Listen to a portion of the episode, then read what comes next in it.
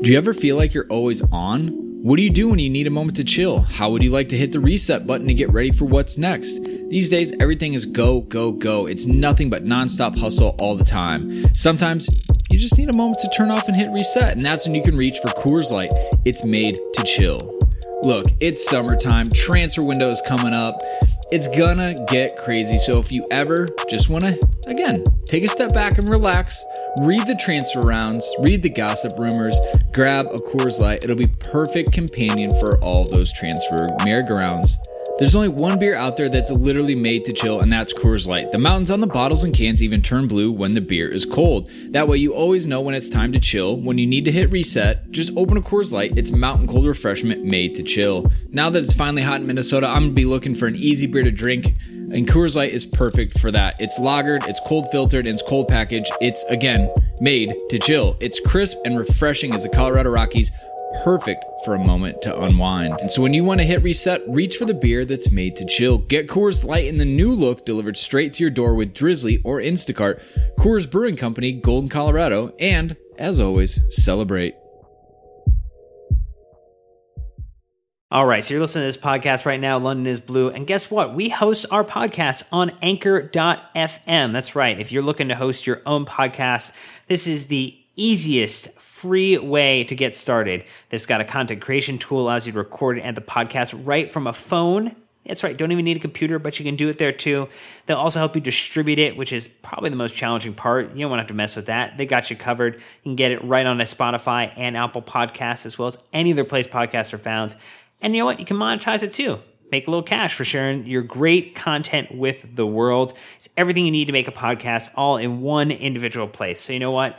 Head over to your app store, download the Anchor app, or head to anchor.fm to get started if you're ready to launch your podcast and make it happen.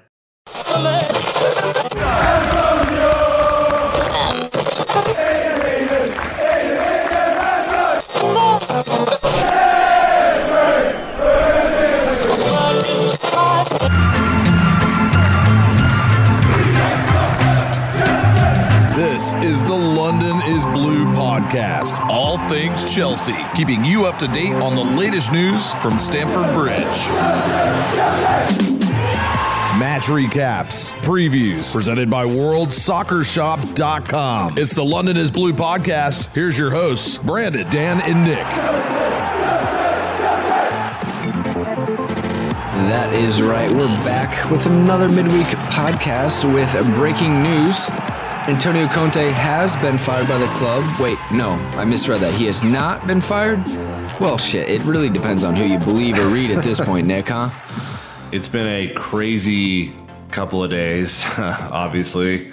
Uh, reports yesterday that Antonio Conte was sure to be fired, uh, couldn't go on, that it was all over.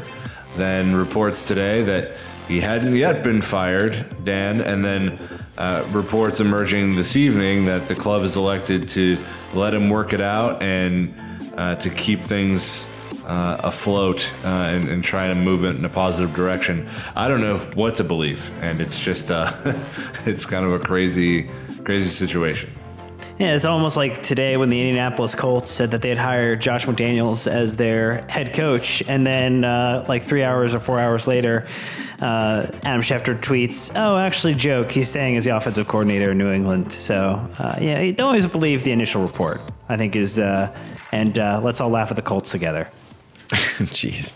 Well, I mean, at this point, uh, Chelsea Twitter is reporting everything and anything, and uh, just you know, maybe be careful what you read. It's uh, it's going to be interesting. Obviously, Antonio Conte giving the players uh, three days rest. Uh, I'm a big fan of this. Actually, I think that sometimes you just need to remove yourself from the environment, uh, a little bit of relaxation thing. So, I'm excited to see how it plays out. Obviously, we'll get into everything that goes involved with that, but before we do, Dan, uh, continuing the iTunes review train.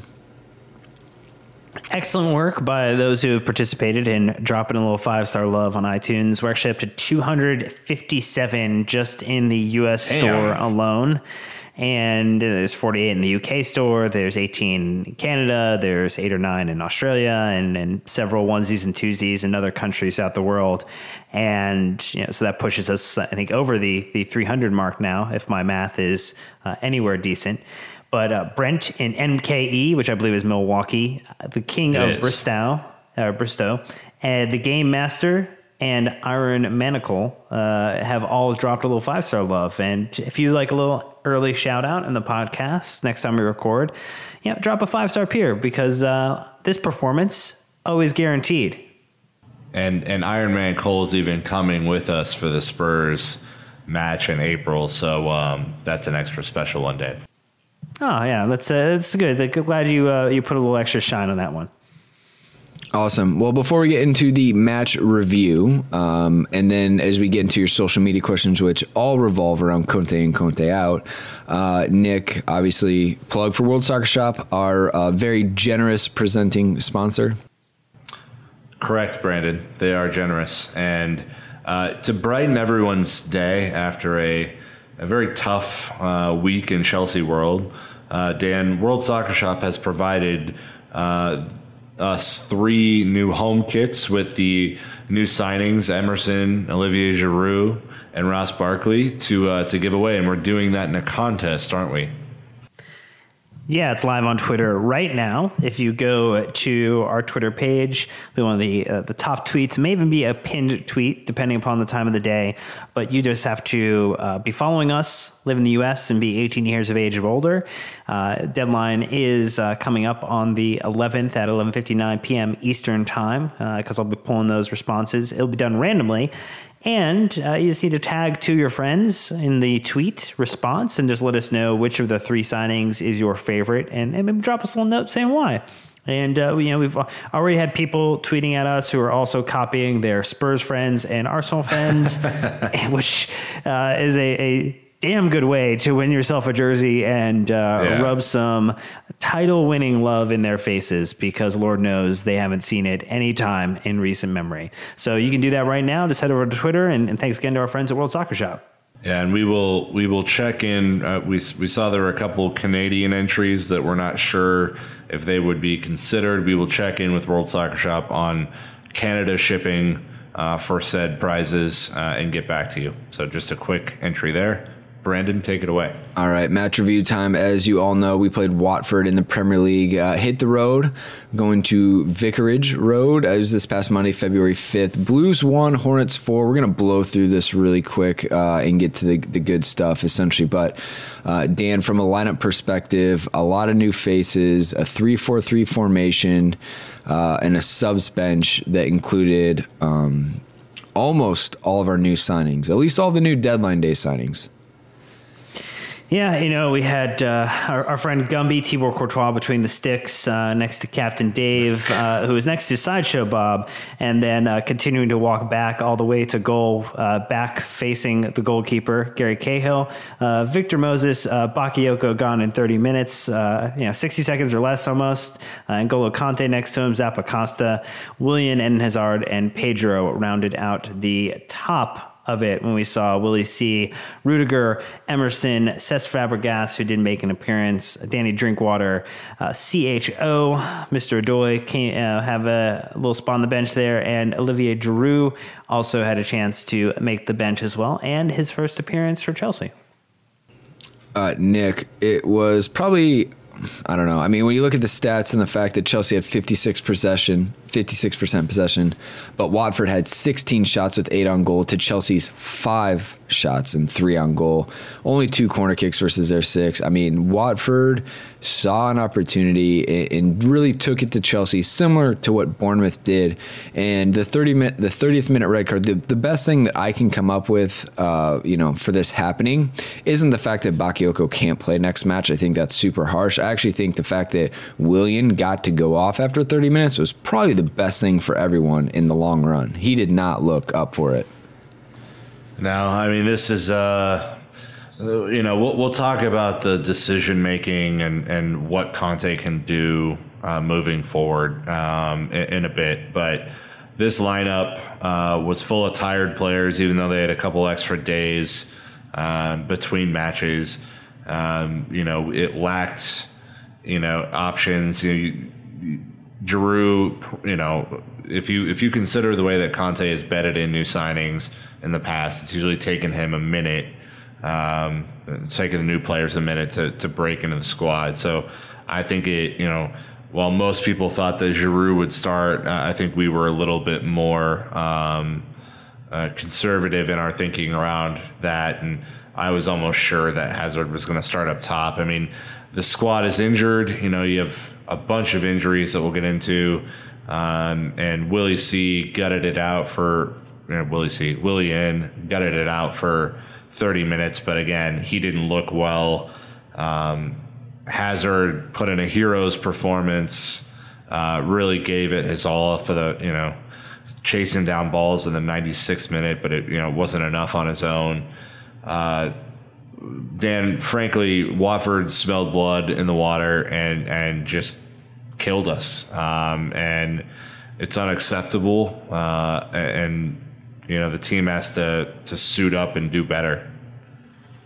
It, it was a abject performance, and I think if you had looked at the scoreline and you know the players were wearing the different color jerseys you know that you swapped uh, you would have believed that the team playing in blue or at that point yellow was Watford uh, and that the team playing in uh, in yellow would would have been the actual Watford. Um, it was it was bad. It, it was a bad night out I think you know you look and see what the impact of Christensen Christensen's injury has been uh, David Luiz kind of settling in there and, and you know maybe not kind of being uh, fully reacclimatized. Gary Cahill looking uh, struggling, and you know, this is two matches in a row where he has been targeted by the opposition, and you know De, Deulofeu was having a lot of fun on his Watford premiere. Um, you know, obviously has come over from Barcelona on a loan to the end of the season, and just was absolutely too pacey and really, really everything you don't want an attacker to be going up against Gary Cahill. Uh, you know, he, he, can continue to play, you know, play Deeney pretty, pretty well when he had the chance. You know, he was definitely good at kind of holding them up. And, but, you know, when you throw a little, little defender with, or a little attacker with pace at Cahill, he, he's kind of continued to struggle. And yeah, Nick, I mean, should, should we, should we talk about Bakayoko? Yeah, we should. Um, it was terrible. It was it was uh, terrible. It was he's had he's had some really bad performances, uh, and uh, I think in the global view of things, we like to view things as you know long term. The club have made an investment. You know that we we're going to potentially see him grow as a player, um, but he is he is growing in the the wrong direction right now. What do you think? WhoScored gave him? Uh Zero. Well, no, no, no, no, no. Here's the question: Do they do they value him as a Watford player or as a Chelsea player? Because if it was viewed as a oh, Watford player, on. it would have been a ten.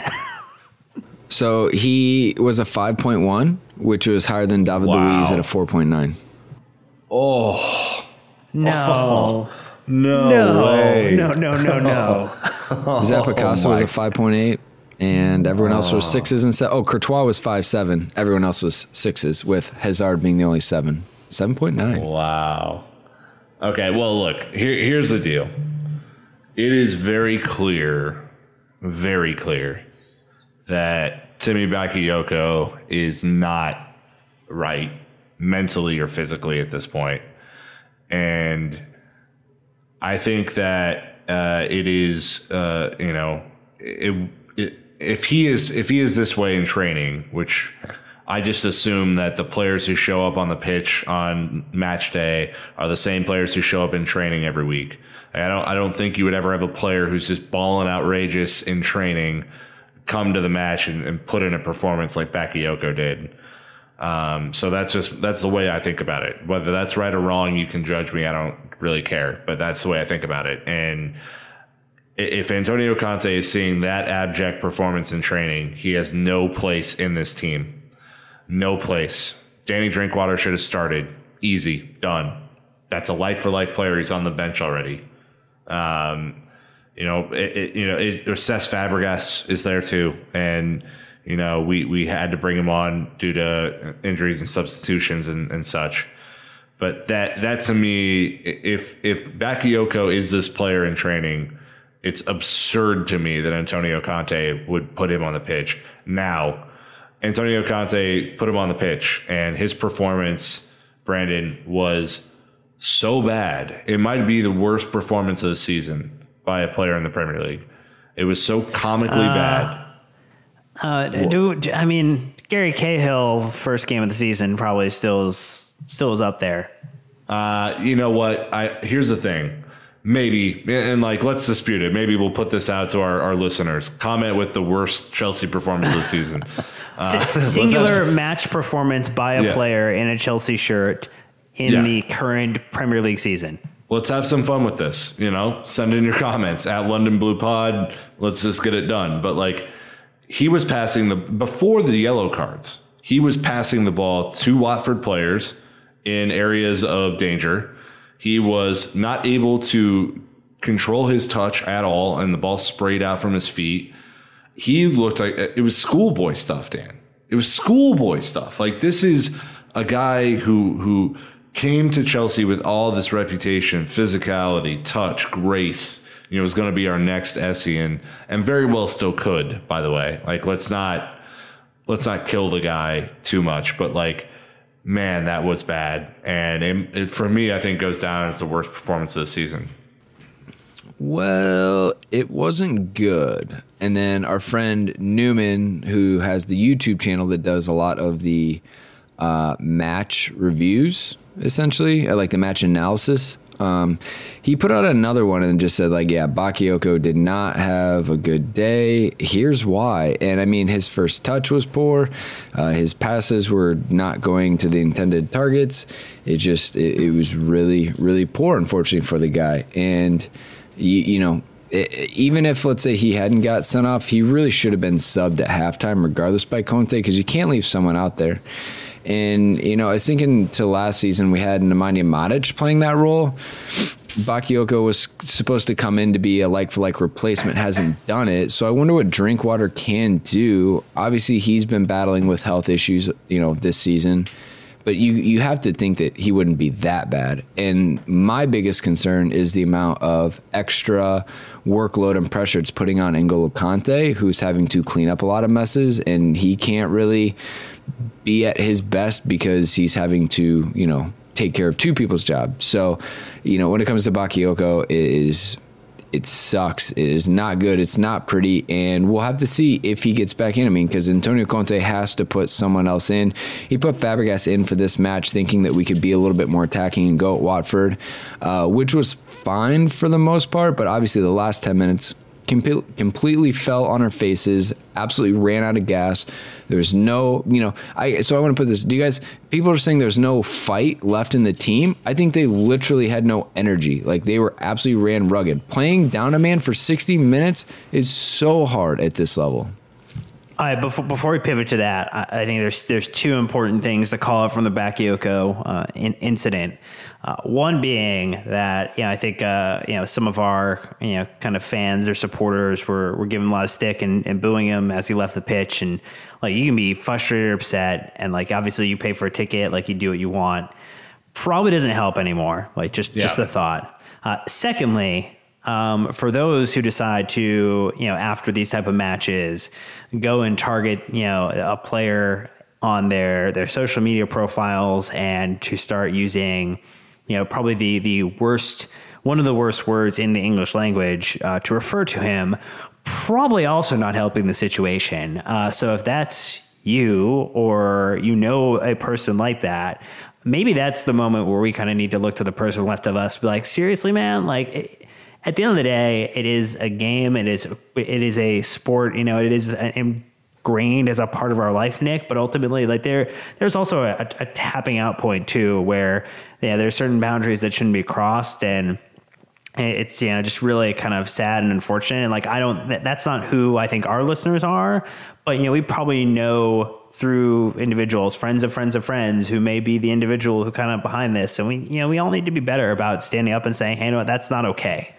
Yeah, I would agree. If you're one of these people, fuck off uh, forever. Um, and and genuinely, I don't care. Come at me. Um, you're you're just despicable. And I would say this, you know, an easy way to get these people uh, off of social media is to report them for abuse. Um, and luckily, Twitter has that function kind of built in.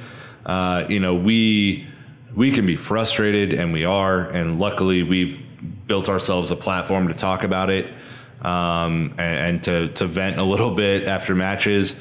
But uh, abusing players, abusing players' families, abusing their agents, all this kind of stuff, tweeting at the club, blah blah blah you guys have like that select group of people, that small vocal minority needs to fuck off.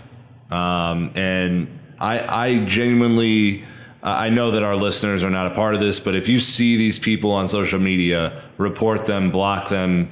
You know, it's just we, we can't deal with this anymore, guys. Like it has to be the the level of conversation has to be higher than to go to Twitter um, like a little you know what and tweet at a player um, and tell them how terrible they are, use a racial epithet. Like it's just unacceptable.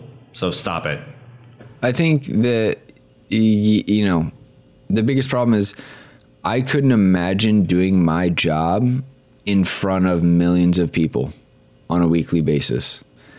God, no. Right? Be horrible. All of oh. your all of your mistakes and errors uh, are amplified and then you add on top of that the fact that us as fans are very passionate, and a lot of people put their happiness on the team and kind of their. If your team is great, that makes you a more confident person. And There's all these things that go into it, but like these are humans. Uh, just be, you know, they have achieved, they're essentially, you know, the top 5% in the world at what they do. A lot of us can only dream of achieving being the top 5% of our field. And, and that doesn't mean that we can't, you know, remind, you know, let them know our feelings and how we feel about the performance. But you have to keep it in perspective that, uh, you know, acting that way is totally unacceptable. Uh, just as it would be if you went after, you know, essentially a CEO or a VP, um, you know, of a of a media company, of a radio station, you know, whatever the you know insert job title here is. It's the exact same thing. We've seen people get fired for the way they've acted on Twitter and social media before as well because it's unacceptable. So, um, I guess maybe do this the, the right thing as fans and, and kind of continue to to slag that stuff off. And I think the the the We Are Shed Twitter account sums it up so well every single match. They talked about how the away fans at this match didn't, sh- you know, shut up shop and didn't leave early. They outsang the home fans from the very first minute of the match. They started singing Antonio's name, letting the club know how they feel. And I think that we can all take a page out of the book because those, um, you know, the Chelsea fans that go home and away are diehard, uh, and they and they, they said they stand by the team through ups and downs because they know there's going to be another match and there's going to be another chance to pick up points. So again, I like Dan's comment as well about perspective. Um, but but transitioning off of that, my question then is: um, Do you think that the players gave up the last ten minutes, or is it a matter of they ran out of gas? I'm on the team ran out of gas uh, from having to play down a man for 60 minutes and chasing this game. But uh, Dan, um, what were you thinking on that? I think Hazard doesn't score the the goal if you know we're not playing and the players aren't in it until the end of the match. So uh, you know, I, I, think they're tired.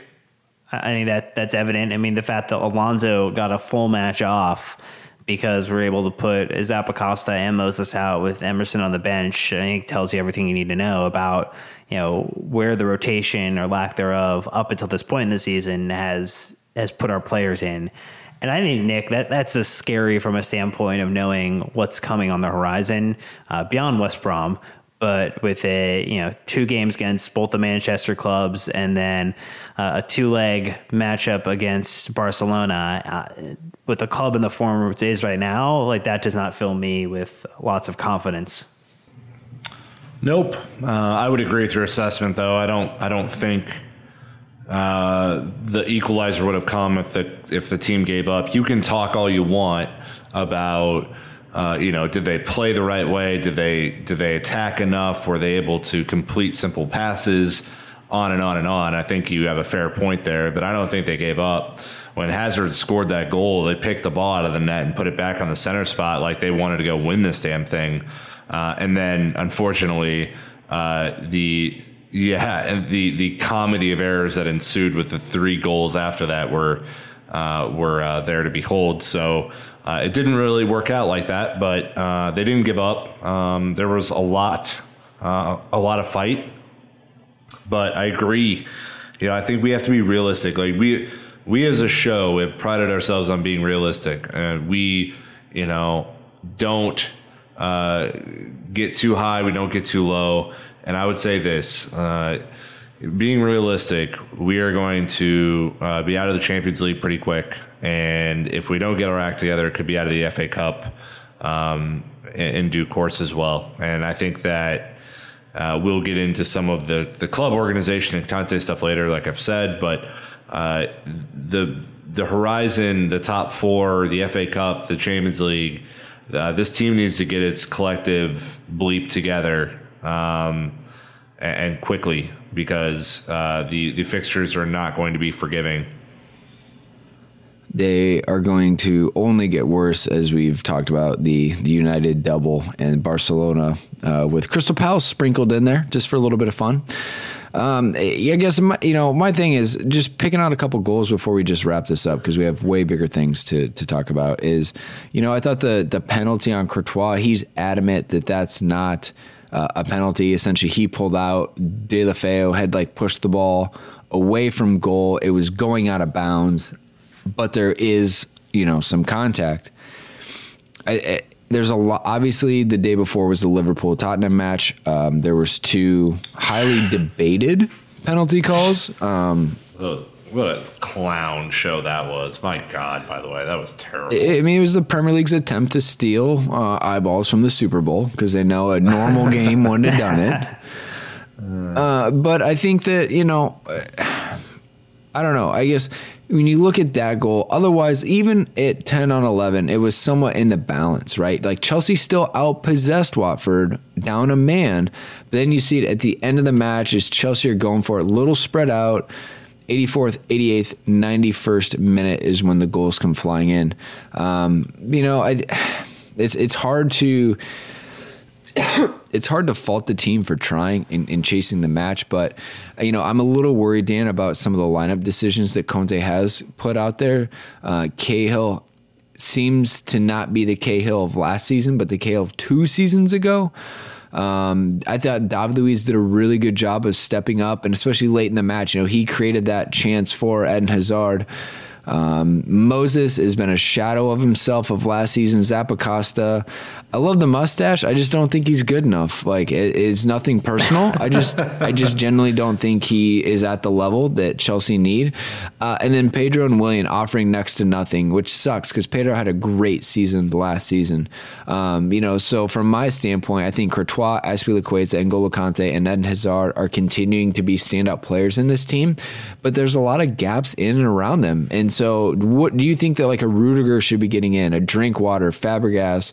Um, different players or is you know I guess why is Conte continuing to stick with some of these guys? He benched Terry last season. It's not like he's afraid to sit his captain if there's better people available. I, I just see you know you look at that bench. You know Rudiger is the only other defender on there, and you know you you could argue that he should have started. I think it's also a little bit of preparing for if there is another injury. You know if Christensen ends up being out, and then you know, a Cahill or an Azpilicueta, um, get, or even a Luiz gets injured, you know, Rudiger could set in either to the left or right hand side, and, and God help us, Gary Cahill could go centrally. But I think that maybe that's where that part of the lineup decision came from Nick. Like that's the only way I can I can rationalize the defensive lineup in this match. Yeah, I, uh, to to Brandon's point, um, lineup decisions are a major part in Antonio Conte's role at Chelsea, and uh, I think that he has a lot of soul searching to do um, on this team. You know, there's uh, a report that the players have three days off between the, you know the end of this match and uh, and the West Brom match next Monday. Uh, so hopefully that gives a bit of a mental break and a physical uh, period of rest. But I think that you know Brandon's assessment of, this lineup is dead on. Like a lot of players just weren't good enough and haven't been good enough for a majority of the season. Uh, you know, and I think that Antonio has to look at bench players. He has to look at youth players. He has to look at the new signings that came in, and and you know do an assessment. And you know, I know that he does this in training every single week. So I'm not telling him how to do his job. Obviously, dude's way better um, than that. But you know, I, you know, would not shock me to see a lot of rotation come in um, to hopefully ignite some sort of competition between these players. Because what's clear to me uh, as I watch this and as I've watched sports for all of my natural born life is that when players have a reason to be motivated, they usually play better. Um, you know, if, if Alvaro Morata and Olivier Giroud are really, really, really battling for that starting striker spot, then you know what? I, I would guess that these players are going to play better um, and and fight for it a bit more. You know, Eden Hazard doesn't have a peer on this team. He doesn't. He doesn't have one single peer on this team. Isn't that concerning? So you know, it's very it's very concerning. It, but this is what I'm saying is he still showed up yesterday um, and did it because it was it, you know that's what he's capable of doing. And Kante doesn't have a peer on this team uh, Thibaut Courtois kind of has a peer, but I mean, let's be honest. You know, given both he and Willie C are, are healthy, Willie C is never getting the start. You know, and and Dave doesn't have a peer on this team, so I, I would say, you know, look, there are a lot of players who have to go figure it the hell out. Um, and and Zappacosta, Moses, Cahill, for God's sake, I, I love this man, and I, I truly do love Cahill he has been horrible lately. He even admitted this in the press. Uh, I think that he's probably going to watch a couple matches here in the future because he's given up some ridiculous goals. There is a ton of soul searching, Brandon, and I hope that they get it right. I mean, we don't have a choice. Uh, you can't get any worse than where we're at, obviously. Um, but uh, I, six crucial points dropped. Yeah, here. six and that kind of that's brutal. that kind of sets up to where I want to go. Essentially, is um, if there are no other thoughts or comments on this, uh, going once, going twice. Uh, no, we, we can put this one to bed. All right, it's, it's we're, we're done. We're living this match. So you you might be confused if if you're on social media that Chelsea are uh, in relegation zone. Um, but let me let me surprise you that they are actually in fourth, which is a Champions League spot. I also understand that there are still 12 matches to go this season. Uh, Chelsea on 50 points are one point away from Tottenham in fifth, who are on 49. Uh, and they're also one point away from Liverpool, who are in third. And they're six points away from United, who are in second and who knows where Man City are atop the ladder, um, running as they will continue to run away with it. But I think that that's the perspective. While Spurs have quietly gotten themselves back into the top four race, and maybe even Arsenal, even though, look, you beat a terrible Everton team and you think you're going to win the league. Like, pump the brakes, Arsenal. You still can't defend. Um, they're only five points away. So all things kind of in consideration, uh, that's where Chelsea stand. It isn't the end of the world, but it is Chelsea. And anytime the top four is in jeopardy, uh, changes must be made. And that is exactly what we're going to talk about. Not to be too cheesy, uh, but it will be here in a second in part two. Um, we're going to essentially discuss our poll question of Conte in or Conte out. Uh, but before that, real quick, uh, Dan, XL Tours trip sign up is still live. We've had more and more people. They're coming to the party, uh, and there are still plenty of spots for people to come to London and watch the Tottenham match with us as well. Hopefully, to watch Antonio Conte celebrate another victory at the bridge. And at that point, we know that Brandon will be uh, recovered from his cold, which we are looking forward to. but but you know, we uh, definitely guarantee a wonderful time with our friends at XL Tours and uh, with the three of us and you know it's uh, Chelsea supporters. You know, uh, Nick, we, we've gone over a couple times now. We had a chance to see matches. We do a live podcast with our friends at Chelsea Fancast. We get a chance to taken a match to enjoy some of the sights of London and you know everything from your car ride or transport from the airport to the hotel right at Stamford Bridge, uh, breakfast included with the trip uh, every day like that. That's you know it, it's a it's a five star experience. It is truly. Uh, so a couple of things to add to this. Uh, the payment plan, uh, if you are if you are interested in kind of chopping up the uh, the amount that it would take to get uh, get over there. Uh, that is available to be uh, set with the XL Tours team uh, through the end of basically the end of March. So as soon as as soon as you arrive, you can make your last payment. So that kind of helps if you know you, you, know we want to be considerate of people's cash for sure.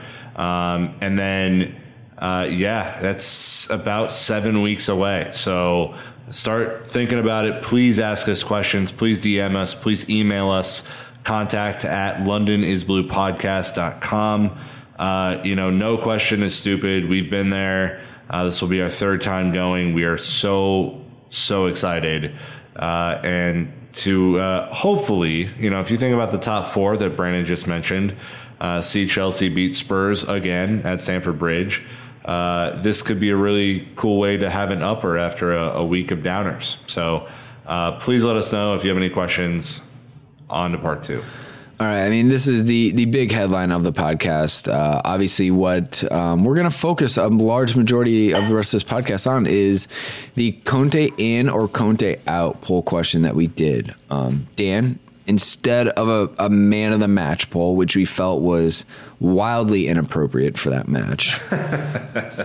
we felt even though Dan, even though Dan tried.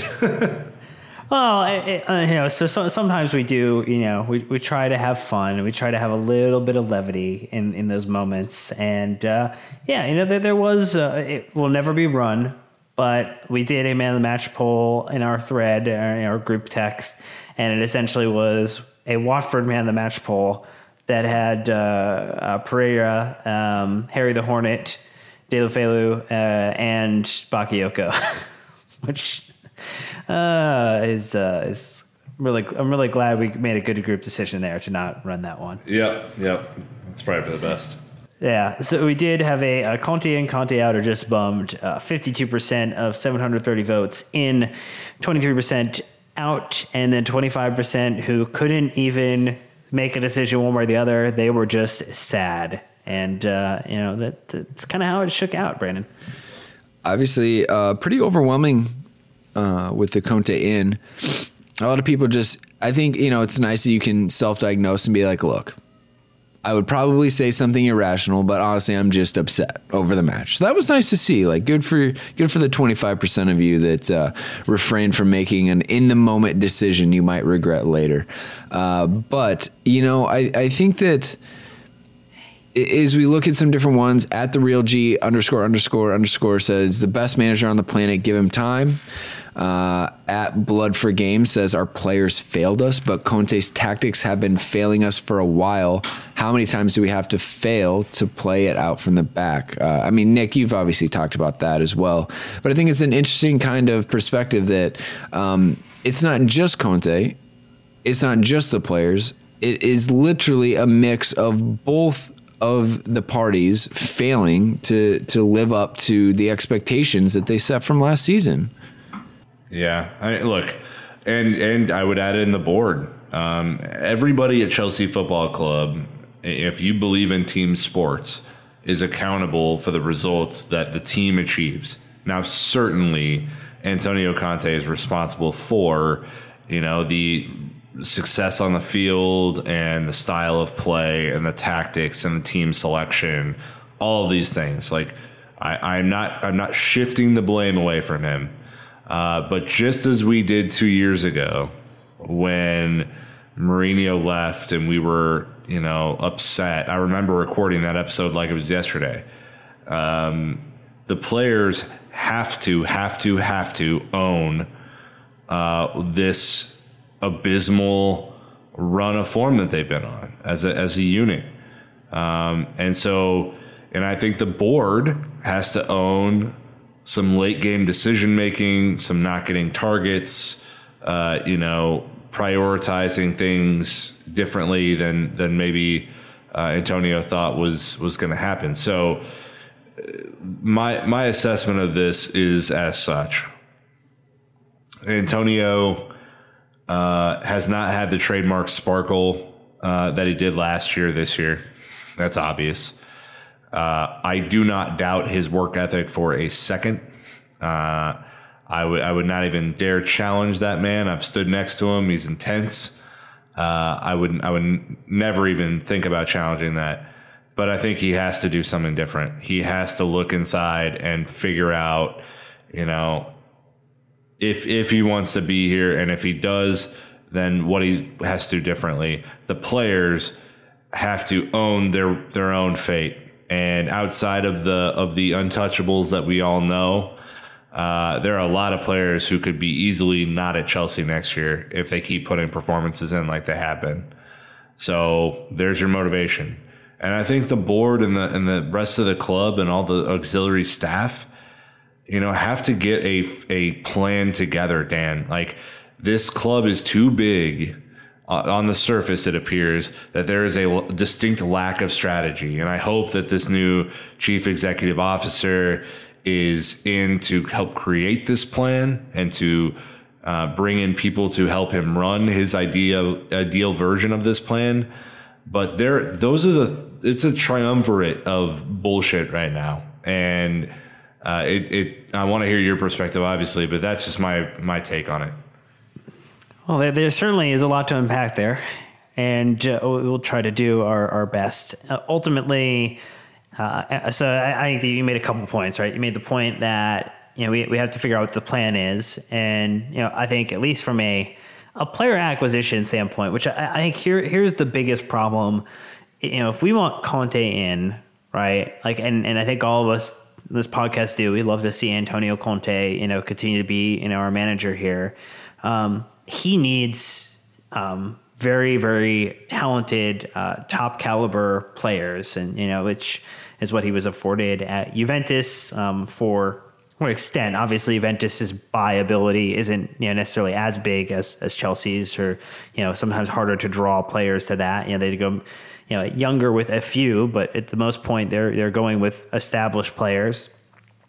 So I think the the challenge is there is that is an ideal, uh, which is not where the board wants to be. The board wants to you know uh, promote youth players. Uh, you know they love to see you know Hudson Odoi graduate in. Um, you know they love the fact that you know Christensen is getting a chance to to start and play uh, meaningful time and has established himself as a first name on the team sheet uh, as long as he's healthy.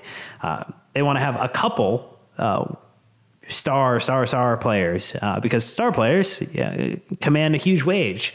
You think about you know you know we balk at the idea of like I can't believe we didn't sign Alexis Sanchez. Well, Alexis Sanchez wanted 250, 300,000, you know 350,000, 400,000 a week and, Chelsea were never going to be able to offer that type of wage package. So, you know that that's going to go to Eden Hazard the Thibaut Courtois, and, and maybe, you know, one other player could kind of command an amount in that realm.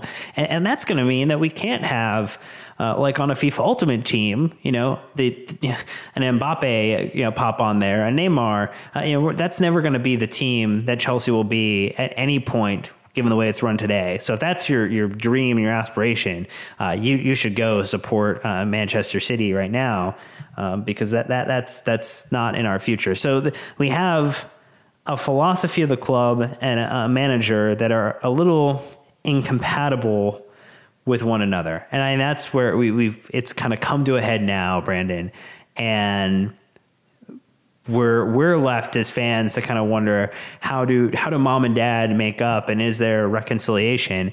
And and this scenario like I I, I don't think you know, everyone is culpable this this is a, a terrible public divorce that we get to watch, um, and people get to prod and poke into every day, uh, and it's going to make it really really terrible as a as a part of the narrative to the end of the season. It's yeah, I, you know, it, it's kind of confusing. You know, Conte got to essentially name his own terms when he came to Chelsea. we are uh, not in a great spot. And it's it just blows my mind sometimes that like um, you know Chelsea go after these big time managers as Conte was is and will be, and it just doesn't you know after a year of success it the terms change. The club changes the terms. And it you know someone delivers you a title without any real signings, you know, I think that that's well, I mean, N'Golo Kante came in, so that's impressive. Obviously, David Luiz, and we didn't know we were getting an Alonso, but it just overall to me, right? It's just the the fact that you know wh- why what happened last season didn't happen this season. Like, why why did it change? Why do we have to hear about the the board signing players that you know, aren't Conte's first choice, but they're maybe his second or they're close to it. And the other thing that's really started to drive me up a freaking wall is the amount of injured players Chelsea is signing. I don't know if this is just a strategy to get good players on the cheap, but you know, the fact that you know Drinkwater barely even featured the first half of the season.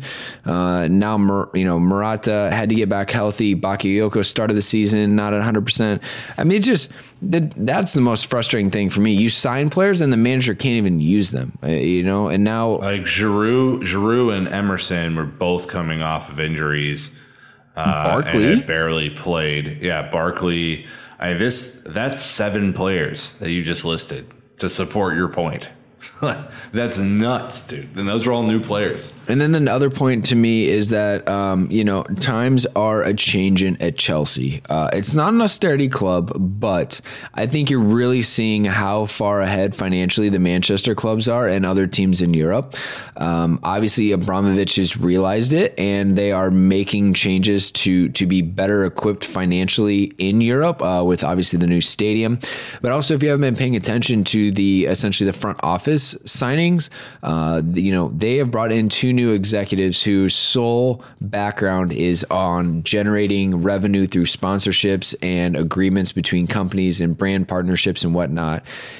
And that's what Chelsea are going to do. Now, unfortunately, they don't show up day one, snap their fingers and bring in a cool 100 million, but it'll come. So I think that we're in a, another state of flux. And if Conte were to leave, um, the, club, I think, need to be really upfront with the next manager, whoever it is, or if you can survive the season with Conte, like lay it out there and say, these are our plans. This is where it's going to come from. This is how we're going to be able to give you the players that you need to be successful, even if it hasn't had this season. You can essentially wipe your hands of it, shake hands, uh, and move on. But right now, if the club are continuing to expect Conte to turn wine in, you know, or turn water into wine at this point, I don't see it. Like I said, there's too many guys with not enough competition uh, for their spots. Remember Lampard's comments about from uh, when Ballack joined? It made him raise his game even bigger, and that's what you want from Chelsea players. But you know, unfortunately, Hazard is the only one again this season that is trying to pull the team above and beyond what their playing potential is. I know Nick, we talked about last week. You know, Conte is saying um, this is the best that this team can be. Um, I, I, again, we don't agree with that, but man, these this team is putting in a lot of six and seven performances this season. Yeah, I, I mean, I agree with that, and and I think you make I think you make some good points. You know, I think it all starts like. Uh, I work, uh, probably unsurprisingly to most, I work in an advertising agency. And when we look at any sort of brand problem, you know, we really start uh, at the top of the funnel, big picture. Who are you as a brand? What do you stand for? Blah blah blah blah blah. All the way down to the minute details. Um, and so the the you know if we're going to use that same model here, Dan, it would be who is this club? What is the official direction of the club? What philosophy is this club um, settling into or or, or uh, making for itself? And then you can go and find a, an array of talent from uh, from auxiliary staff to players to uh, anything to to match that philosophy. But this club has been uh, between philosophies, I will say, not absent of a philosophy, for a really, really, really long time. And uh, when you flip back and forth between spending a lot and not spending a lot, and spending a lot and not spending a lot, um, and and different wage packages and different managers, uh, you know, these sorts of things happen. It's uncomfortable. The the the manager, uh, it, it, first of all is is uh, not even a manager. He's a first team coach. Um, I think we all have to remember that. Uh, you know, we we've heard rumors in the press that um, Belletti might be coming back as as potential director of football. You know, to replace Emenalo and take on some uh, different responsibilities than Emenalo had. So that would be a positive thing. More more former players in the club.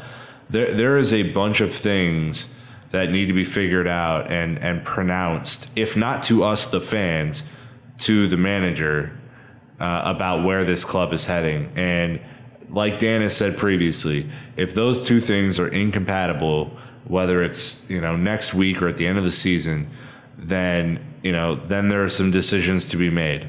But in the meantime, for the sake of us on this podcast and for all of our uh, fans out there and for all of Chelsea Football Club's fans, I sure should hope that they get it together um, because there is talent on this team and it would be a shame to me to watch a Champions League run end in complete 14 0 disgrace. Um, that's currently the form that we're rolling into Barcelona with. And if 14 0 happens, uh, you know, I, I'm not saying it will, but on our current form with our current performances, uh, then you know the club has uh, a, a, look in the mirror to do as a whole because there's no way that should happen. Uh, Dan, can I give you a, a little bit of a sampler platter of some of the responses we got? Oh, uh, this is, does not sound as good as like a fancy charcuterie board or something. Oh, no. This is no, not, no, no, no. No, no, it doesn't sound tasty. No, we're Applebee's, this is buddy. much worse. we're Applebee's. no, I. Oh, some dingers. Look, I, no, oh, and I don't mean to put down our Twitter followers. Um, I just want to highlight. I think you know the the spectrum of where Chelsea fans are at. So. Uh, at TW Ben May says he's given up, talking about Conte. There's no passion today whatsoever, no ideas, nothing. Best for both parties to go our own ways. Um, at B underscore Millie saying, I'm bummed, but he's gone. The board won't accept these types of performances any longer. Wish he could stay, but I don't see how the board would let him stay. And then we start to evolve a little bit here, uh, where we, we're hearing from at Meringue Joey saying, I've learned to never get attached to a manager at this club. Conte in for me, but it won't matter. Roman's gonna Roman. Would rather support a team that has a four year manager with a project instead of a stopgap every other season. Uh, at Real Afoha says he has done absolutely nothing to stable the sinking ship. Playing Bakayoko, who should not even be a professional player, same my stale God. tactics. We are looking horrible against a relegation contender. Am I overreacting or being logical? I, I'll let the listener determine that. Uh, then two more at J. Michael Heel saying, Gotta say, I'm not a Conte out man, but the team performances are spiraling out of control. In a season where we have to convince Hazard and Courtois to stick around, do we think this is likely how things are looking? Uh, love Conte of last season, not this season. Hashtag sorry. And then the last one at Dan Oh has my thought says hashtag Conte out. I think a bag of Doritos could do a better job. Hell, I'd take Benitez over this farce. But if you want a real list, sorry, Lopetegui, Nagelsmann, Howe, Garcia. I quite like Wagner, but I think he's probably too green. Obviously, these are summer replacements. There's a full spectrum there, Dan. I mean, you got you got a little bit of everything in there.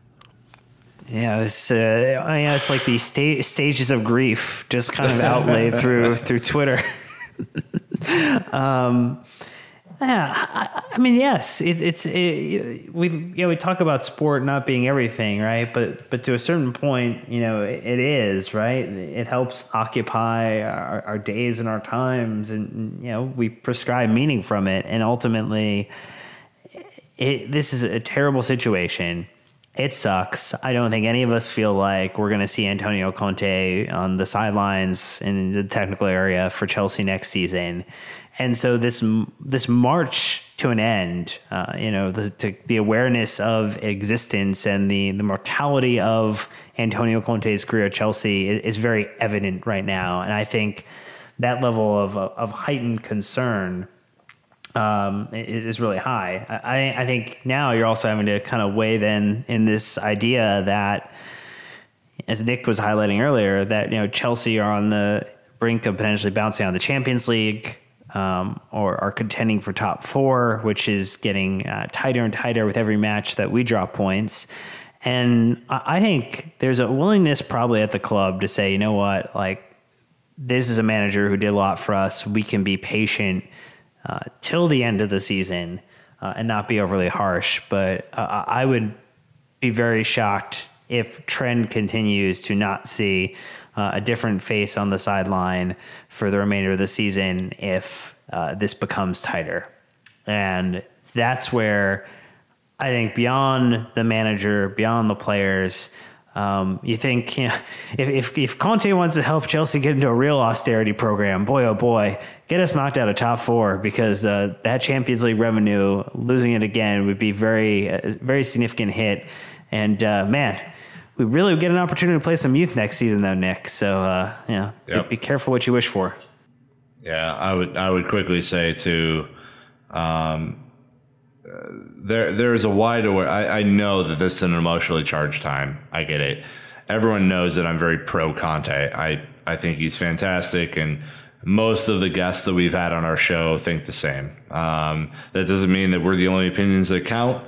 It just means that you know that's how we feel. Um, and even in the in the face of yesterday, uh, you know, I think you can blame him for the tactics and the team selection. You probably can't blame him for the performances on the pitch, and you probably can't blame him uh, for every misplaced pass. So, you know, think about Conte uh, in a way that you can actually assign blame to his tasks and responsibilities. Um, and, you know, I think the players have to take the rest. So that would be that'd be how I think about it. Uh, Brandon, question: Who would come to Chelsea if, and we hope this isn't the case, Antonio Conte is sacked? Hitting Oh, mid-season. I no, I mean, like I don't think that like uh like an Eddie Howe or, or Jo- you know Morris, you know, some of these guys are going to get a chance. Uh, you know, you you're not going to put one of Antonio Conte's assistants in, and we don't have we don't have like a club coach in there essentially. So I don't. I, I think that like right now the only coach that's really available is uh, Luis Enrique, and it sounds like he's made it known he's not interested in any any jobs mid-season. And then Carlo Ancelotti, and I there's no way the club goes back to that. Um, you know, Joe Edwards getting promoted from the youth team up. I you know maybe I don't know, but I I think that I don't know. I just part of it is I haven't thought about it because I don't want to, but I. I just there's no there's no good options mid season. Eh, the only way you can kind of preserve a season that's spinning out of control is to change the manager and give the players a bit of a fresh kind of perspective. But again, I, I don't know what you would do. We don't have Di Matteo to come in and win the Champions League this season. well, so here here's how I would phrase this, and I want to hear Dan's perspective too. If Antonio Conte is sacked, and again, no one wants that uh, on this show. Uh, the goal would be to stabilize and get top four. Like that. That's the only goal. If you fire him now, it, you gave up on the FA Cup, you gave up in the Champions League, uh, and your only objective is to sneak into the top four and, and play in the Champions League next year and, and give it another goal. So uh, that that is what the club is saying if they do that. Um, because you know, look, I mean, just being realistic about it. I don't think that there is a legitimate contender to come in and replace him. And if you if you are a person who is firmly Conte out, the question I would pose to you is who are we Chelsea, who are Chelsea going to get that is better than him? Because I think that list is almost non-existent. And you can talk to me about Luis Enrique and his treble winning season at Barcelona fine. Okay. You know, it's it must be really hard to win with the best player in the world uh, all the time. So cool. Uh, you can talk to me about Carlo Ancelotti, who I think you know is a lovely man and a lovely coach, but past it, um, past his best maybe, um, especially as you look at what he did with Bayern Munich. Uh, you can talk to me about Tuchel from from Dortmund, uh, who's a bit of a, a, crazy person, and you know he would play the youth at least, so maybe that's a thing. The, the candidates are not really there, and I think the reason the club have elected not to sack him as of Tuesday evening recording time at eight central is that finding an option is not that easy, and you know, bringing in a youth team coach or or someone of a lower caliber doesn't guarantee you Champions League. So that's the conundrum you're up against, Dan. Good luck. Man, Nick making it easy on me again. All right. um, so you look at the fact that there there are 12 Premier League matches left in this season. Um, and incredibly enough, Man City will probably win all of them. Um, so, uh, yay, congratulations, uh, Premier League champions, Manchester City. But, I mean, so we play City once, we play United once, we play Liverpool, we play Spurs. So, if we're talking about teams kind of in and around that top six, uh, we include ourselves in them. Um, yeah, there's four teams of that inkling that we have to worry about. And uh, those are the ones you, you want to manufacture at least a draw against, right? Uh, beyond that, there are eight games against teams anywhere from almost certainly going to be relegated to mid table that we should be able to pick up maximum points. And like this is this is a math equation at this point now.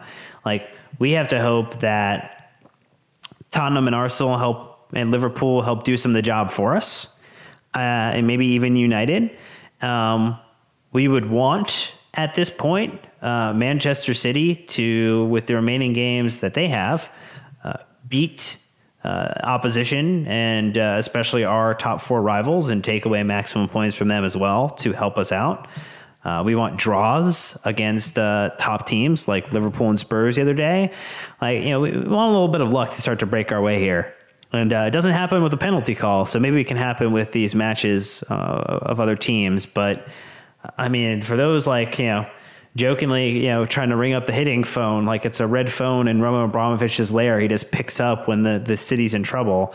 Um, not forget, like he did not have as good a run the last time he came in as he did the first time. It was miserable. It, it was if you don't remember the fact that there were 11 draws, 11 terrible draws, um, and some of the, the least kind of attacking football we've seen. And again, it was a horrible, horrible season, and he was starting from a really bad place, and getting a draw at some points was better than a win.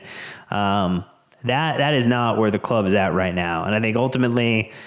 This is one of those moments where you put blinders on and we're just get through the get through the last 12 get a top four get out wash your hands of each other say thank you for the the memories and and move forward. And again it sucks to be kind of in this position saying that because that means that this ended really really poorly ended prematurely and and we couldn't reconcile the differences. But uh, I don't think you go out and find a replacement for 12 matches that you know is going to be able to come in and, think about the other facts that you know we're not really talking a lot about is what had happened with other managers as we've kind of continued to change and change is Chelsea gave very little flexibility within the amount of rotation in first team management. Uh, I'm not talking just the the overall manager, but I'm talking about uh, first team fitness coaches, um, goalkeeping coaches. Um, you know, player analysis, um, assistant, nutritionist, all of that. There are so many of Conte's men in this squad that to remove him and then also potentially remove them from the equation would potentially do more damage than playing Bakayoko for another 90 minutes for 12 more games this season. And like, yeah, it's crazy if you think about it in, in that moment and say, wow, yeah, actually, right. And there- are a lot of people that we'd be pulling out. Um, so it's not a good situation. So um, we are going to have to uh, suffer, as Antonio Conte would say. Nick, we are going to suffer without the ball, and we are going to watch this happen, knowing that we have no ability to change it, and we're going to have to work and work to control our emotion and frustration and anger, and uh, work towards uh, getting to the end of this season Yep. intact as a fan base. Yeah, exactly. And and I think that's the final point on this is uh we we said this a lot during uh, the 15-16 season and I, I think it, it still holds a lot of relevance. Um, 90 minutes of football is a great way to ruin an amazing day out. Stick with the club, stick with your uh, with your family and your friends and uh, you know all of your supporters groups at the pubs. Have some fun, la- laugh at the situation. You know, it, it's it is kind of funny uh, in a way. You know, I, I do think that we as as Americans struggle with our sports teams not performing at a high level. I know I do. Um, but there is a, a certain British sensibility about this where you just have to to pick up and go again. And I would encourage everyone that is listening to this uh, to do that. Um, this club will be here next year. It will be here the, the year after.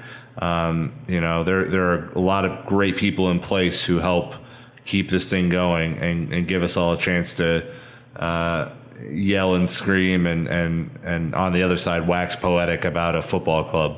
So just enjoy the time, uh, even even in a match like this where stuff isn't great, um, because you know in in the large grand scheme of shit, it, it doesn't really matter. Um, I would I would encourage you to do that because it is it's difficult to feel like this. I know.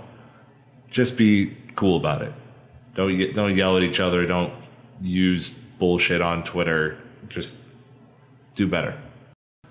All right. Well, let's go ahead and wrap that section up. Uh, we welcome any and all uh, discussions about Antonio Conte and the players. Uh, so feel free to hit us up in all the normal ways on social media and email as well. Uh, but real quick, uh, the away and third kits are on sale at World Soccer Shop. So uh, we recommend getting one uh, and use our promo code London Pod for an extra 10%. It'll cover uh, shipping. It could cover customization, whatever it is you want to do. Um, but it is a great time to get your hands on the the white and camo black kits at this point. Um, I know that uh, when you get them all printed up, especially the third kit, uh, my personal favorite of those two. Um, just make sure to hit us up with a picture and let us know. Tag us in World Soccer Shop. We would love it. Um, but gentlemen, we're going to go ahead and wrap up this this juicy long podcast with our West Brom match preview. It will be a Premier League match at Stamford Bridge this coming Monday. Back to back Monday matches. Uh, this one will be February twelfth. My brother, all right, he's a Man United fan. Sent me this tweet earlier today from Where did your parents go wrong, Brandon? Boo, boo this man. they let us, you know, have a little bit of free will in our lives. Obviously, you know, that didn't work out for both of us. Ter- terrible idea. Awful. At BBC Sport tweeted West Brom up next for Antonio Conte. Dot dot dot. Two previous Chelsea managers, among several others outside of Chelsea, have been sacked after facing the baggies. So that that's terrible foreshadowing. I'm more worried, Nick, about the fact that injuries and a, now a suspension are starting to pile up. Uh, that puts us with six senior players uh, potentially set to miss this match unless they have, uh, you know, take advantage of the three days off to recover.